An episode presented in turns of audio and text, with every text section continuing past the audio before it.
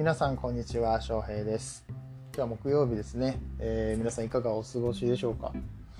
昨日水曜日ちょっと更新ができなくて、まあ、すごくいいあの巡り合いがありましてですね、あの素晴らしい方と話をすることができて、まあ、今後の僕の、えー、展開というかこのコーヒーのことでもそうですし、えー、なんか人生に大きな影響を与えてくれる方と出会ったのは、ね、とても嬉しいことなんですけれども、はい、なのでちょっとウキウキしてます。課題がたくさん見えてね、あもうできてないことばっかりやななんですけどもね、もうすごく楽しい、うん、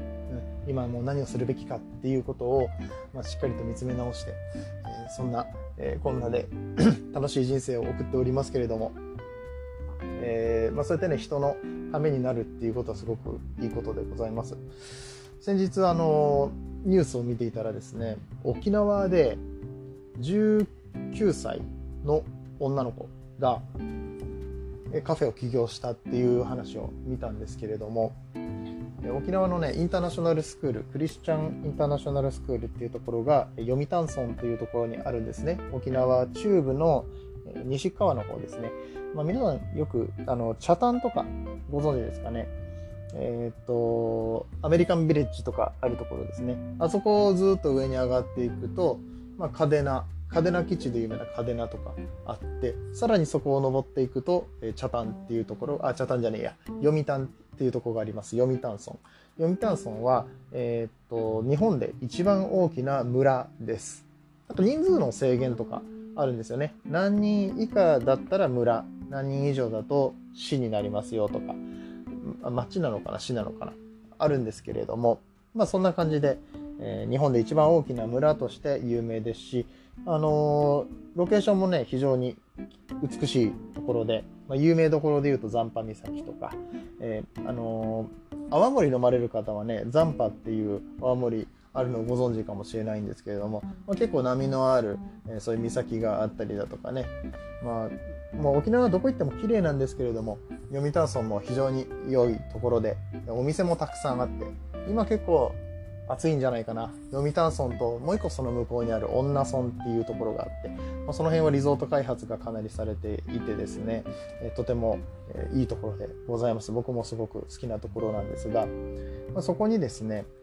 社会起業家としてえー、大学生の子じゅうきゅうさいの子が読谷でコーヒーのお店を始めました。でこの子がですね、コーヒーはなんでコーヒーやろうって思ったかというと、ルワンダに行かれたみたいです。であその前にインドに行ったことがあって、まあ、学校に在学中ですかね、高校生とかの時にインドに行って、えー、まあ向こうの貧困であったりだとかそういう社会問題を見てあの何とかしてあげたいと思って、えー、自分でいろいろ考えておられたところルワンダと出会いまして、でルワンダの山頂で飲んだコーヒーが美味しかったと。それまでは全然コーヒーなんか飲めなかったみたいなんですが、この方山田かりんさんと言います。山田さんはまあ、そこでコーヒーを飲んだりとかして、あ、まあ、あとルワンダもやはりあの貧困の問題がまだまだあります。以前にねこの番組でもルワンダの、えー、話をしましたので、えーまあ、ルワンダという国がどういうところなのかというのは、えー、詳しくはそちらを見ていただければと思うんですけれども、まあ、そのルワンダに社会貢献するような形でカフェを開きたいという形で、まあ、持って帰ってきて、で早速、えー、読谷村にカフェをオープンしたのが、えー、先週くがつ、えー、と今月入ってからですね、えー、にせんにじゅうねんのくがつということです。でルワンダってね非常にあの美味しいコーヒーが取れるっていう話を、えー、以前もしたんですけれども、えーまあ、昔ねあの内戦があったりとかして紛争、紛争がねこう大虐殺事件とかがあったので、まあ、かなり経済的な打撃も受けたんですけれども、これでコーヒーで再生していこうっていうような、えー、ことをしている国ではあります。でその美味しいコーヒーとかコーヒーだけじゃなくて、えーまあ、カラフルな布とかそういう柄のものを使ってアクセサリーを作ったりだとかそういうこともして、えーいる国なので、そういう興行収入をですねもっと他の国に広めることができればっていうような意味意図もあって、えー、それを広めるためのアンテナショップじゃないですけど、そういう形で読谷村にコーヒーをつく、えー、コーヒーショップを作られたそうです。で、僕自身ね、仕事で、まあ、今育休中なので行かないんですけれども、仕事で行くんですよね、沖縄って。で、なので次回沖縄に行った時にはもう絶対に行こうって思ってます。しかもですね、この山田さんは実家が兵庫の方にあるみたいで、まあ、このニュースを見ていく限りでは今度は大阪大学に通うそうです。阪大ですね。あ、まあ賢い子なんでしょう。えーまあ、この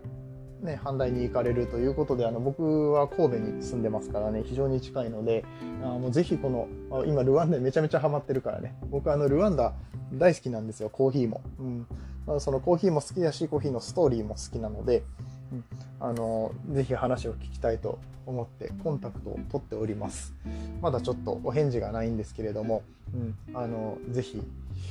話聞きたいなっていう感じで思っております。